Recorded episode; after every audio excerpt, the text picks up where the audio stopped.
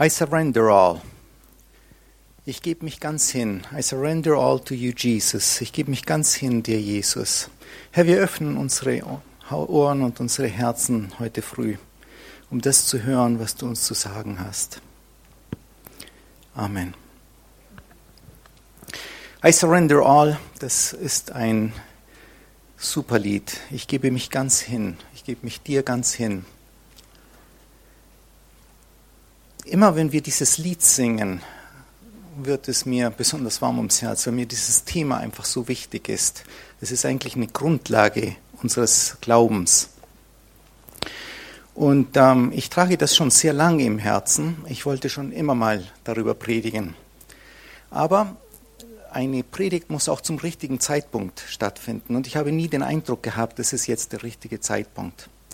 Und als ich ja mich jetzt für diesen Gottesdienst vorbereitet habe, also als ich vor einigen Monaten anfing, mir zu überlegen, über was ich reden wollte, hatte ich mir eigentlich ein anderes Thema ausgesucht und habe ähm, angefangen, ähm, ja, Informationen zu sammeln, mir Gedanken darüber zu machen.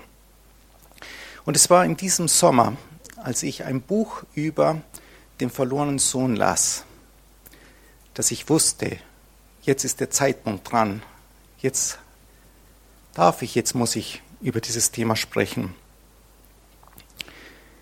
1979, also vor etwas über 40 Jahren, hat ein junger Pastor namens Ed Clowney eine Predigt gehalten, und zwar in einer Freizeit an einem Mittwochvormittag. Und zwar genau über diesen Text, über den verlorenen Sohn. Und er hat viel tiefer gepredigt. Es ging viel tiefer als das, was wir normalerweise hören, wenn wir über den verlorenen Sohn sprechen. Und das hat die damaligen jungen Leute sehr berührt, was er gesagt hat. Ed Clown ist dann später Theologieprofessor geworden und diese Predigt, die er damals gepredigt hat, hat ihn weiter begleitet. Und äh, so hat es auch viele seiner Studenten tief getroffen. Einer dieser Studenten, Tim Keller, ist heute Pastor in einer großen Gemeinde in New York City. Und Tim Keller hat einmal gesagt, dass diese Predigt von Ed Clowney ihm sein Verständnis von dem, was Christentum ist, was Jesus gemacht hat, um was es eigentlich ankommt, komplett noch einmal ähm, auf den Kopf gestellt hat, ihm das einfach nochmal völlig neu bewusst geworden ist. Tim Keller war so berührt von dieser Predigt, die ihn dann auch eben in seinem ganzen äh, Dienst begleitet hat in New York City, ähm, hat dann später ein Buch darüber geschrieben. Und es ist das Buch, was ich las, wo ich dann wusste, ja, jetzt ist das Thema auch für uns dran. Die Geschichte des verlorenen Sohns ist ja schnell erzählt. Das ist ja keine große Geschichte. Ähm, wichtig ist vielleicht, in welchem Setting diese, dieses Gleichnis erzählt wird. Es heißt ja, dass die Zöllner und die Huren und die ganzen Leute, die am Rande der Gesellschaft waren, immer wieder zu Jesus gekommen sind. Und die Pharisäer standen da irgendwo in der Nähe und haben das beobachtet und haben gemotzt, was denn Jesus immer mit diesen anderen Leuten zu tun hat und so weiter. Und Jesus dreht sich um und spricht die Pharisäer an und erzählt ihnen unter anderem dieses Gleichnis. Das Gleichnis selbst ist eigentlich schnell erzählt. Es ist, geht um einen jungen Mann, wir kennen sie alle, der sich auszahlen lässt von seinem Vater zu Lebzeiten seines Vaters und dann nach, äh, weggeht und dann das Geld eben verprasst. Und dann geht es aber auch um, ähm, als er merkt, dass das nicht richtig ist, dass er dann eben sich nochmal Gedanken darüber macht und zu seinem Vater zurückgeht. Der Vater heißt ihm willkommen, öffnet seine Arme und äh, lässt ein großes Fest für ihn feiern. Und dann kommt der zweite Teil der Geschichte. Der ältere Bruder wird zornig, ist nicht willig, damit teilzuhaben, hat Riesenprobleme damit. Der Vater geht auch ihm entgegen und lädt ihn persönlich noch einmal in, äh, in das Fest ein. Und dort endet dann die Geschichte abrupt. Ich habe Stefan gebeten, für uns diese Geschichte aus der Bibel vorzulesen. Immer wieder kamen viele Zolleinnehmer und andere verrufene Leute zu Jesus, um ihn zu hören. Die Pharisäer und die Schriftgelehrten ärgerten sich und schimpften, mit welchem Gesindel gibt er sich da ab? Er isst sogar mit ihnen. Da erzählte Jesus ihnen folgendes Gleichnis. Ein Mann hatte zwei Söhne. Eines Tages sagte der Jüngere zu ihm, Vater, ich will jetzt schon meinen Anteil am Erbe haben. Da teilte der Vater seinen Besitz unter die beiden auf. Nur wenige Tage später machte der jüngere Sohn seinen Anteil zu Geld, verließ seinen Vater und reiste ins Ausland. Dort leistete er sich, was immer er wollte, er verschleuderte sein Geld, bis er schließlich nichts mehr besaß. Da brach in jenem Land eine große Hungersnot aus. Es ging dem Sohn immer schlechter. In seiner Verzweiflung bettelte er so lange bei einem Bauern, bis er ihn zum Schweinehüten auf die Felder schickte. Oft quälte ihn der Hunger so sehr, dass er sogar über das Schweinefutter froh gewesen wäre. Aber nicht einmal davon erhielt er etwas. Da kam er zur Besinnung. Bei meinem Vater, da hat jeder Arbeiter mehr als genug zu essen, und ich sterbe hier vor Hunger. Ich will zu meinem Vater gehen und ihm sagen, Vater, ich bin schuldig geworden an Gott und an dir. Sieh mich nicht länger als deinen Sohn an. Ich bin es nicht mehr wert. Lass mich bitte als Arbeiter bei dir bleiben. Er machte sich auf den Weg und ging zurück zu seinem Vater. Der erkannte ihn schon von weitem. Voller Mitleid lief er ihm entgegen, fiel ihm um den Hals und küsste ihn. Vater, sagte der Sohn, ich bin schuldig geworden an Gott und an dir.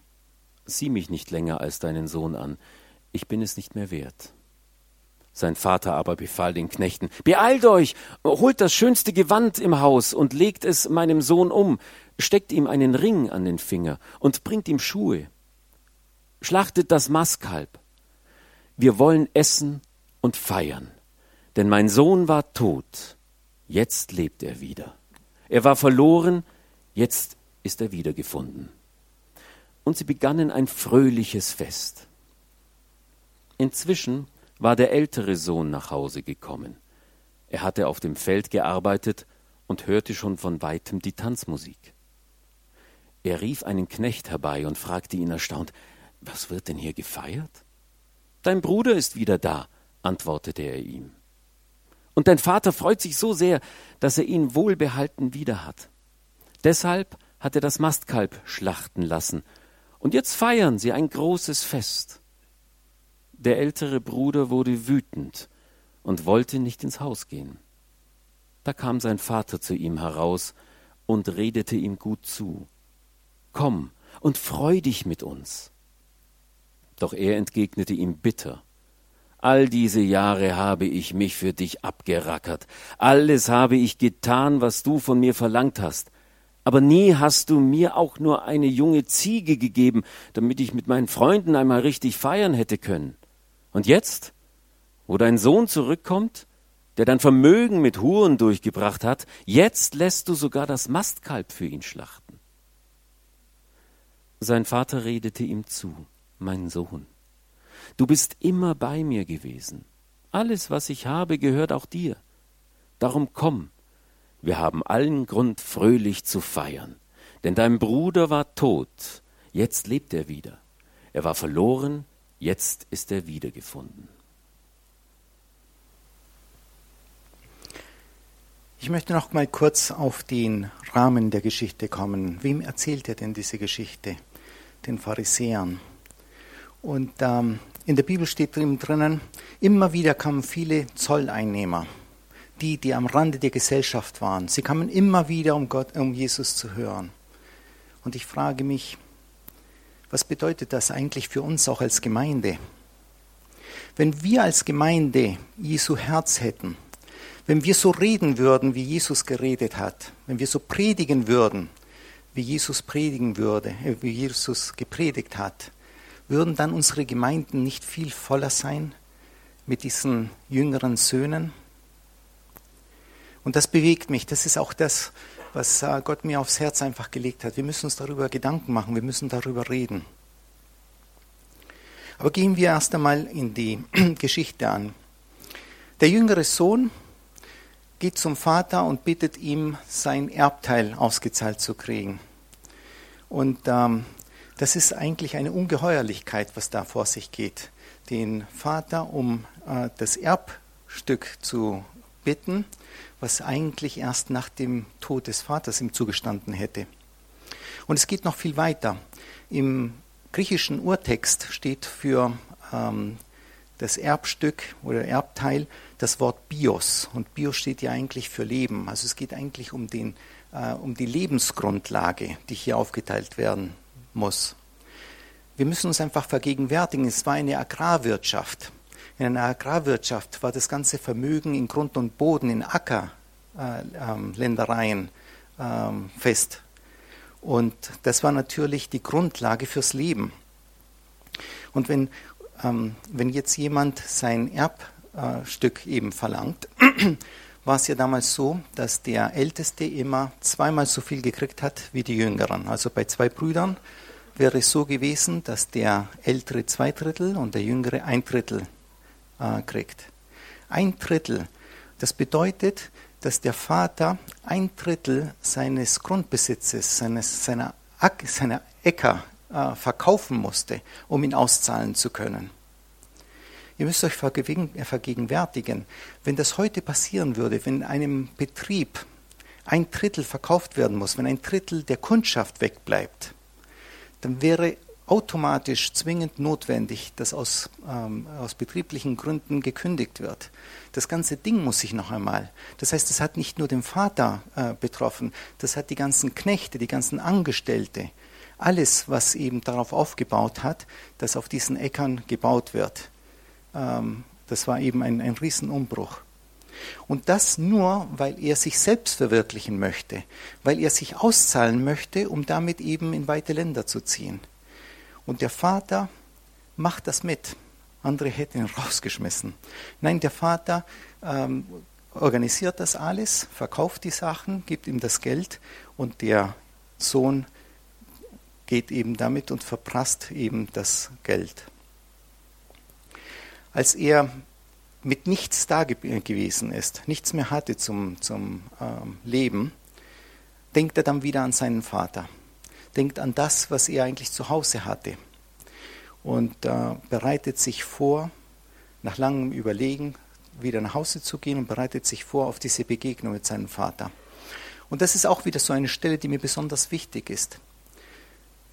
Wie oft passiert es uns, dass wir uns an irgendjemand versündigen, irgendjemanden vor ähm, die Füße treten? Der Sohn macht sich darüber Gedanken, wie er auf den Vater zugehen wird, was er ihm sagen wird, übt es ein. Es ist nicht einfach oft so getan, wie wir es gerne hätten, mit einem schnellen Sorry oder es tut mir leid, bitte vergib mir. Und äh, ich habe das selber erlebt, wo ich ähm, jemandem auf jemanden zugehen musste und mir einfach nochmal Gedanken machen musste, was möchte ich ihm eigentlich wirklich genau sagen sich noch einmal wirklich im Gebet auch darüber Gedanken zu machen, was ist es denn eigentlich, worum es hier wirklich geht. Um dann die richtigen Worte zu finden, die richtige Herzenseinstellung zu haben, um auf den anderen zuzugehen. Und das ist etwas, was der Sohn hier macht. Der jüngere Sohn bereitet sich vor, um diesen, äh, dieses Treffen mit dem Vater zu haben. Er geht eben zurück nach Hause und der Vater sieht ihn vom Weiten und rennt ihm entgegen. Das ist auch so etwas Besonderes.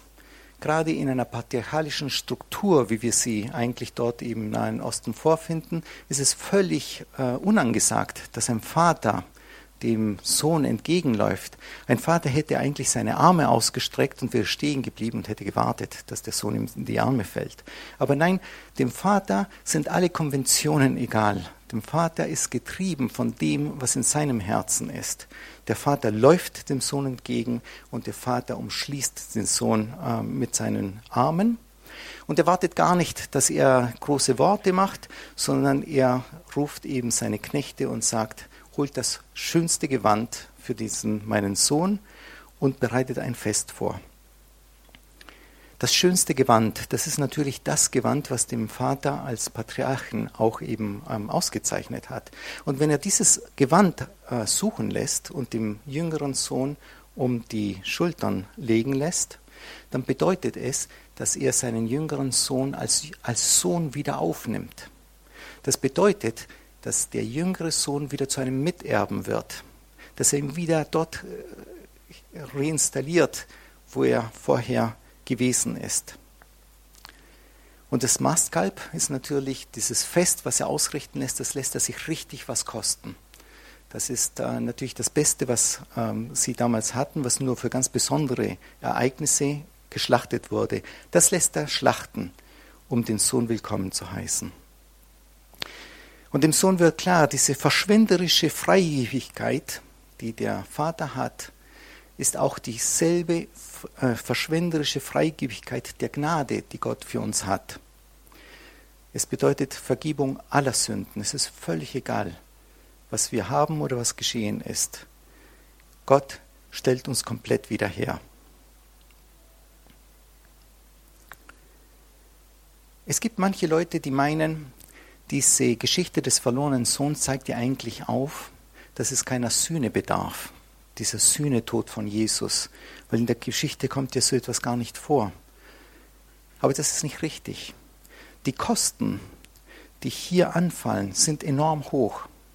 Und die Kosten werden nicht von dem jüngeren Sohn getragen, vom jüngeren Bruder, sondern die Kosten werden vom älteren Bruder getragen. Der ältere Bruder, also alles, was der Vater noch hatte, war eigentlich dem älteren Bruder zugesprochen, denn es war ja schon mal aufgeteilt worden.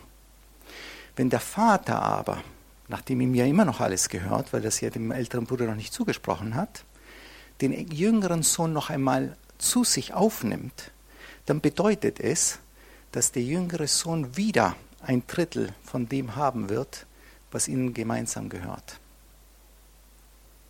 Das bedeutet letztendlich, wenn man es durchrechnet, dass der ältere Bruder mit weniger als die Hälfte dessen, was ihm, als was der Vater am Anfang hatte, ähm, hinausgehen wird.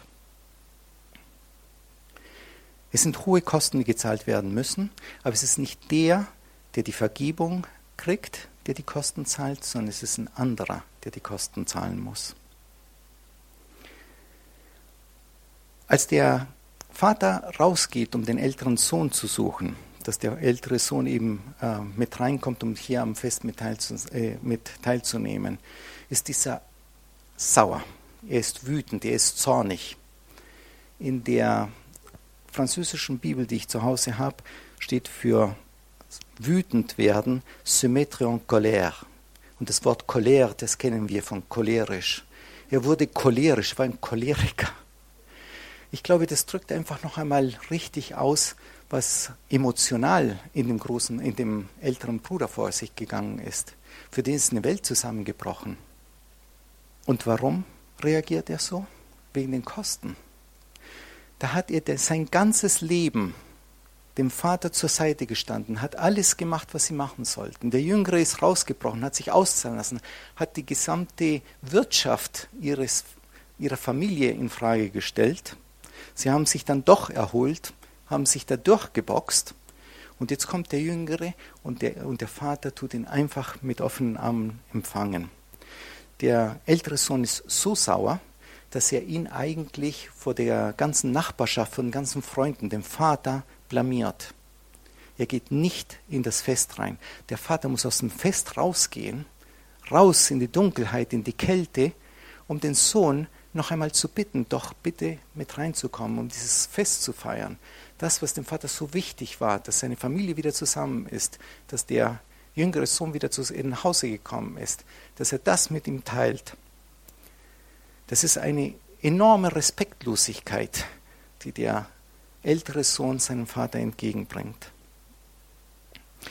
Und dennoch reicht der Vater ihm die Hand und lädt ihn ein zum Fest. Und an dieser spannenden Stelle bricht Jesus die Geschichte ab und lässt uns mit der, mit der Sache einfach offen stehen. Ich möchte noch einmal auf die zwei Brüder zu sprechen kommen. Die zwei Brüder repräsentieren zwei unterschiedliche Lebensentwürfe.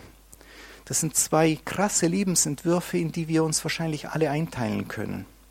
Der eine Lebensentwurf ist dieses Anpassen, sich mit dem sozialen Gefüge auseinandersetzen, verstehen, um was es in der Schule geht, verstehen, was der Vater, was die Mutter zu Hause wollen, sich mit dem abgeben, wirklich hohe Leistungen bringen, all das zu machen, was von einem erwartet wird.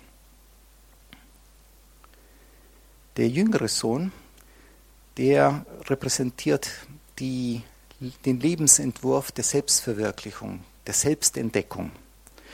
Alles ist relativ. Alles, alles hängt eben davon ab, wie man die Sachen sehen möchte. Und ich möchte mich selbst entdecken. Ich möchte mich ausprobieren. Ich möchte die Welt genießen. Ich möchte mich selbst verwirklichen. Ich möchte, dass andere mich tolerieren und das, was ich tue. Ich möchte anderen gegenüber tolerant sein. Ich möchte, dass wir Kompromisse finden, dass wir uns alles so entwickeln können, wie wir sind. Und diese zwei unterschiedlichen Lebensentwürfe sind so krass, dass es manchmal so ist, wenn man in einer Diskussion ist und einer äußert sich sehr offen gegenüber einem dieser Lebensentwürfe, dass die anderen Leute immer gleich das Gefühl haben, oh, jetzt nimmt er aber meinen Lebensentwurf, der anders ist, nicht ernst, akzeptiert das nicht. Das ist so ein bisschen wie schwarz und weiß.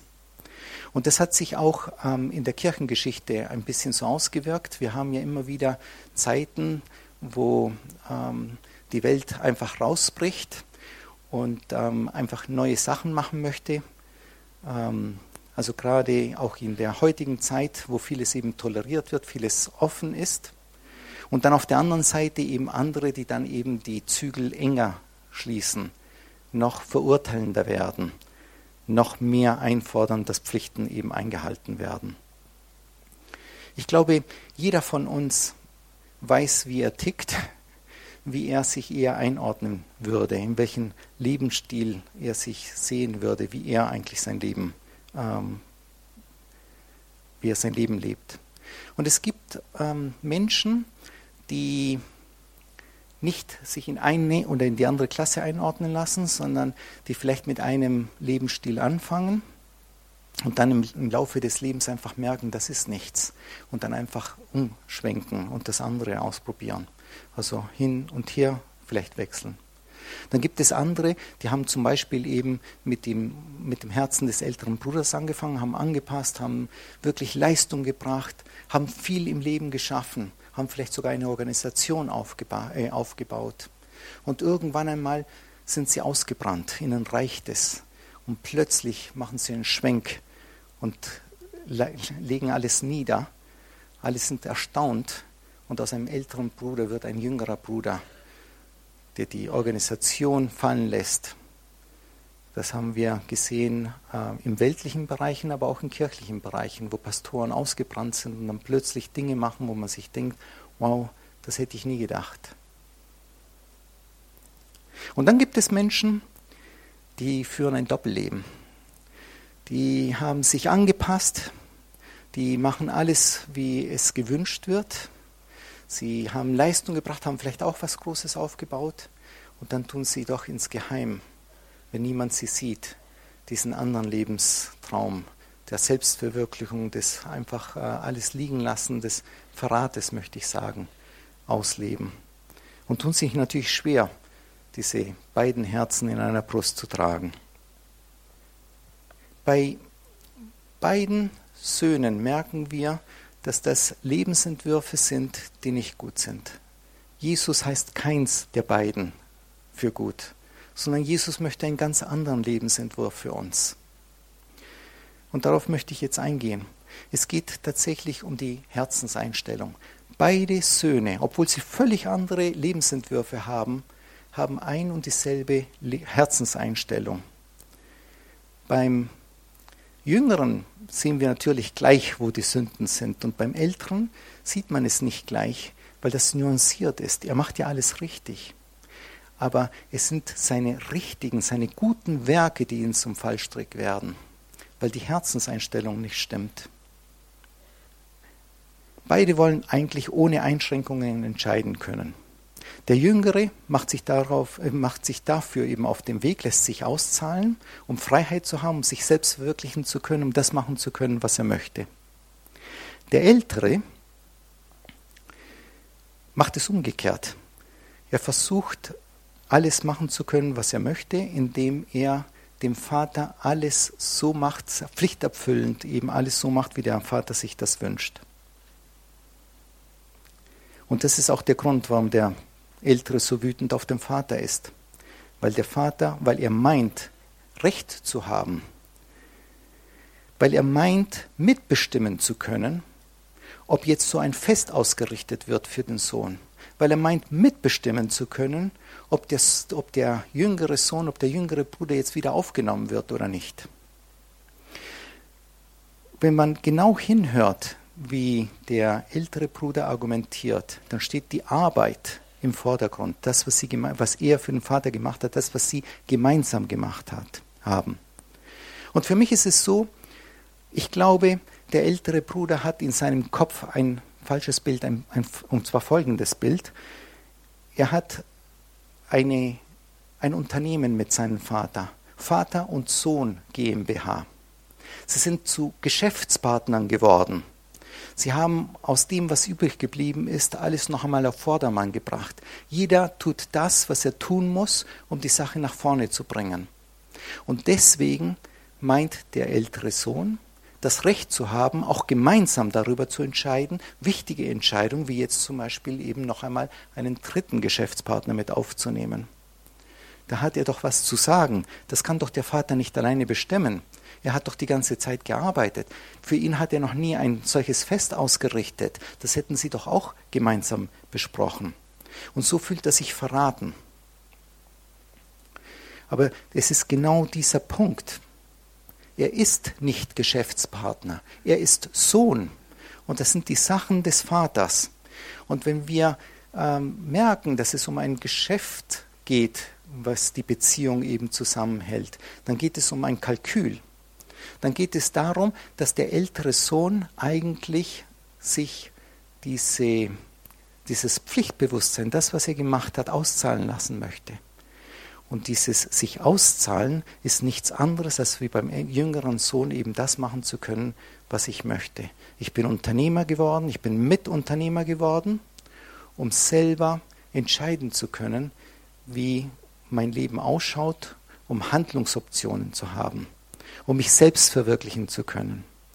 Während der eine eben alles fallen lässt und sich provokativ von allen distanziert, versucht der Ältere, dadurch, dass er alles richtig macht, den Vater zu manipulieren, den Vater zu kontrollieren.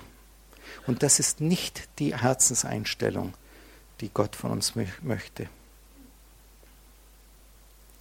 Wenn wir uns eher mit dem Älteren identifizieren, dann sind wir auch dazu geneigt, dass wir rechthaberisch sind, dass wir eben aufgrund dessen, dass wir alles richtig machen, dass wir uns wirklich anstrengen, dass wir ähm, in eine Schieflage geraten, die wir nicht so schnell erkennen. Und das ist vielleicht auch der Grund, warum Jesus dieses Gleichnis den Pharisäern erzählt. Es geht darum, dass den Pharisäern die Augen geöffnet werden. Das, was der jüngere Sohn gemacht hat, der demonstrativ sich distanziert, das ist natürlich sofort sichtbar und eigentlich auch klar, um was es da geht wenn wir wie der ältere Sohn uns anpassen, alles richtig machen wollen, dann ist es nicht mehr so offensichtlich. Und deswegen ist das eigentlich auch das Gefährlichere von beiden. Denn wir merken nicht, wie wir uns von Jesus distanzieren, selbst wenn wir Christen sind, wie aus einer anfänglichen heißen Liebe mit Jesus eine Kühle reinkommt und das ganze Ding kalt wird. Das hat natürlich große Auswirkungen. Wie gehen wir denn zum Beispiel mit Leid um? Der jüngere Sohn würde wahrscheinlich mit Leid umgehen, wie, das habe ich mir eingebrockt, da muss ich durch, das werde ich schon schaffen. Aber wenn wir das Gefühl haben, wir haben alles gemacht, wir haben Gott gehorcht, wir haben es uns was kosten lassen, anderen zu helfen, wir haben äh, gebetet, wir haben es ernst gemeint, wir haben vergeben. Wir haben, so, wir haben uns so sehr etwas gewünscht. Wir haben gewusst, dass es die Berufung Gottes für uns ist. Wir haben so angestrengt. Wir haben alles gemacht, unabhängig davon, was es gekostet hat. Und jetzt kommt Leid in mein Leben. Jetzt funktioniert das nicht. Jetzt ist das, was ich, wofür ich so gekämpft habe, was ich von Gott erwartet habe, nicht eingetreten. Dann kommen natürlich solche Gedanken. Was habe ich falsch gemacht? Was hätte ich noch sagen müssen? Was hat noch gefehlt? Wo habe ich etwas nicht richtig gemacht? Und hinter diesen Gedanken, ohne dass es uns vielleicht bewusst wird, steht aber immer diese, diese Aussage, wenn ich es richtig gemacht habe, dann schuldet mir der Herr etwas.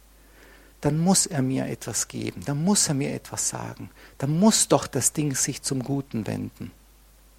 Und das ist nichts anderes als das Herz des älteren Bruders. Ich möchte es an einer Geschichte noch einmal verdeutlichen.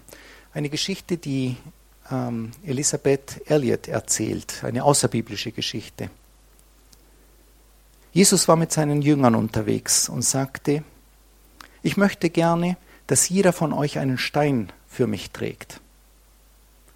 Und haben alle Jünger sich umgeschaut und einen Stein ausgesucht. Und Petrus, der ja immer sehr pragmatisch war, sehr praktisch gedacht hat, hat geguckt, dass er den kleinsten Stein erwischt, den er tragen muss. Dann sind sie weitergewandert. Um die Mittagszeit hat Jesus gesagt, lasst uns hinsetzen. Alle haben sich hingesetzt. Dann hob er seine Hand, wedelte mit ihr und alle Steine wurden zu Brot. Dann sagte Jesus, esst. Petrus war natürlich als erster fertig. Aber als alle anderen dann fertig waren, hat Jesus gesagt, ich möchte gerne, dass ihr einen Stein für mich trägt. Ah, hat Petrus gesagt. Jetzt weiß ich, wie es funktioniert. Und er hat sich den größten Steinbrocken ausgesucht, den er finden konnte, den er gerade noch tragen konnte. Und Jesus hat gesagt, lasst uns weitergehen. Dann sind sie weiter marschiert. Und Petrus hat sich richtig schwer getan. Er hat ein bisschen den Anschluss zu den anderen verloren, weil der Stein so schwer war. Aber er hat sich so auf das Abendessen gefreut. Als sie an einem Fluss kamen, sagte Jesus, werft die Steine in den Fluss. Und alle haben die Steine in den Fluss geworfen. Und Jesus sagte, lasst uns weitergehen und Schritt voran. Den Jüngern fiel die Kinnlade runter und sie konnten das gar nicht verstehen. Und Jesus drehte sich um und sagte zu ihnen, wisst ihr nicht, um was ich euch gebeten habe? Für wen habt ihr denn den Stein getragen? Wenn wir eine Erwartungshaltung haben, was Gott uns schuldet und was er uns zu geben hat, dann wird uns der Ärger und die Enttäuschung darüber, dass etwas nicht funktioniert, uns von innen zerfressen. Wir werden nicht mehr glücklich werden. Der ältere Brüder oder ältere Brüder insgesamt gründen oft ihr Selbstwert darin, dass sie harte Arbeit, also hart gearbeitet haben, dass sie rechtschaffen sind.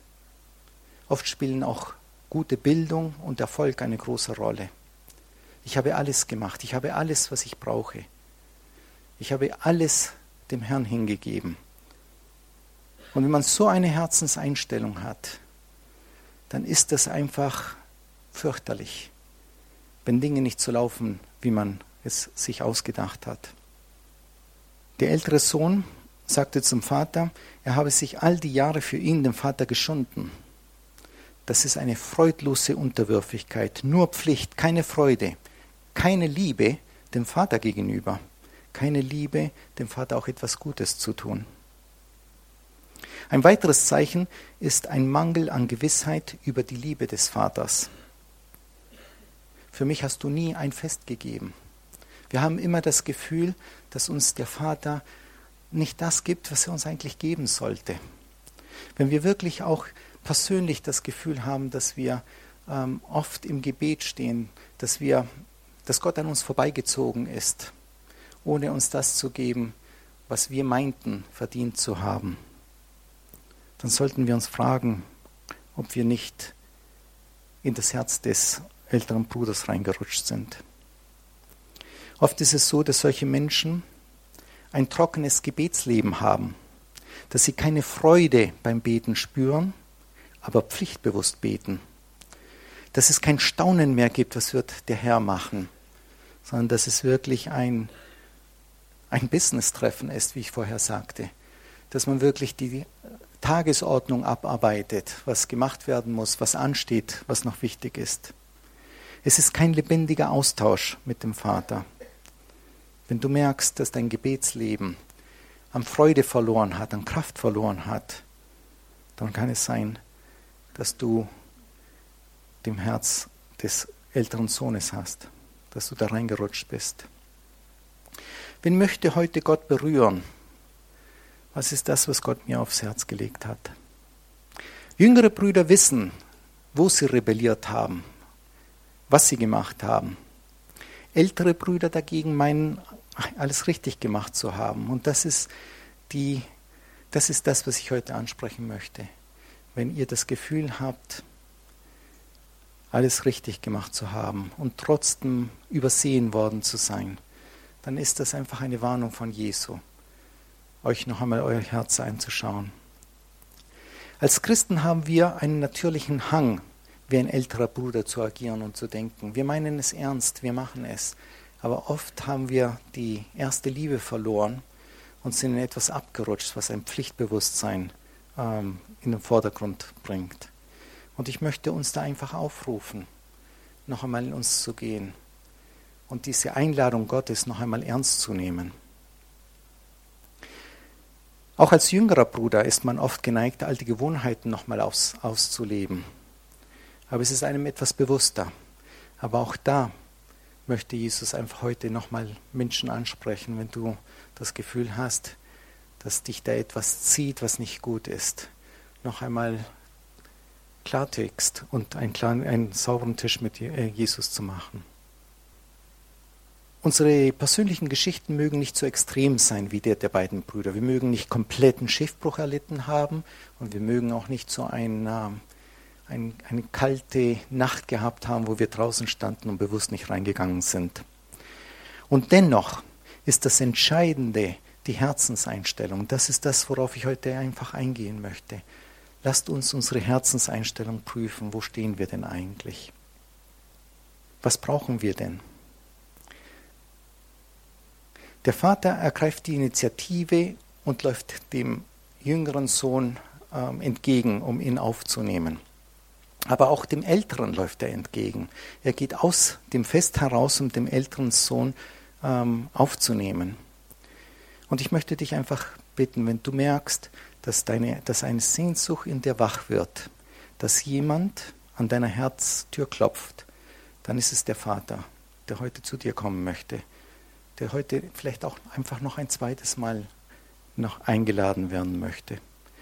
Und unsere Buße muss einfach viel, viel tiefer gehen, als nur ein Bedauern zu äußern, was unsere ähm, Sünden betrifft. Auch gute Werke können eine Sünde sein, wenn die Herzenseinstellung nicht stimmt, wenn wir getrennt sind von Gott. Es geht dem Vater um die Beziehung, dass wir ihn lieben, dass wir ihn ehren, dass wir ihn suchen für das, was er ist, unser liebender Vater. In der Geschichte oder in Kapitel 15 ist es ja nicht nur das Gleichnis des verlorenen Sohns, sondern es sind drei Gleichnisse. Jesus erzählt den Pharisäern drei Gleichnisse. Und alle drei Gleichnisse haben gemeinsam, dass etwas verloren geht. Also das Gleichnis des verlorenen Schafs, wo der Hirte 99 stehen lässt, um das eine Schaf zu suchen. Dann haben wir das Gleichnis der verlorenen Silbermünzen, wo die Dame die neun Silbermünzen stehen lässt und das ganze Haus auf den Kopf stellt, um die eine Münze zu finden. Und, dem, und äh, die dritte Geschichte natürlich der verlorene Sohn. Und in allen drei Geschichten es geht etwas verloren, in allen drei Geschichten wird etwas gefunden und in allen drei Geschichten wird ein Fest gefeiert. Und das ist das Herz Gottes, das ist das, was er möchte. Aber es gibt einen Unterschied zwischen den ersten zwei Geschichten und der dritten Geschichte des verlorenen Sohns. In den ersten zwei Geschichten sind, ähm, in den ersten zwei Geschichten gibt es eine Person, die rausgeht, um zu suchen, die alles stehen lässt, um das, was verloren war, zu suchen. Und in der dritten Geschichte gibt es das nicht. Wer ist es denn, der heraus hätte gehen sollen, um den jüngeren Sohn zu suchen? Es ist der ältere Sohn. Der ältere Sohn hätte rausgehen sollen, alles stehen lassen sollen, um den jüngeren Sohn zu suchen. Und der wahre ältere Sohn ist Jesus. Jesus hat alles stehen lassen, hat sich auf den Weg gemacht, hat den Preis am Kreuz gezahlt, um zu uns zu kommen, um uns den jüngeren Sohn zu suchen. Und Jesus hat uns auch zum Miterben gemacht. Also genauso wie es in der Geschichte drinnen steht. Der Preis zahlt der ältere Bruder. Und Jesus hat das bewusst so gemacht. Er setzt den älteren Bruder, weil die älteren Brüder in diesem Fall die Pharisäer und in unserem Fall die Gemeinden. Weil wir gerufen sind, so zu handeln, wie Jesus, wie, wie Gott es möchte, wie Jesus sich den wahren älteren Bruder vorstellt.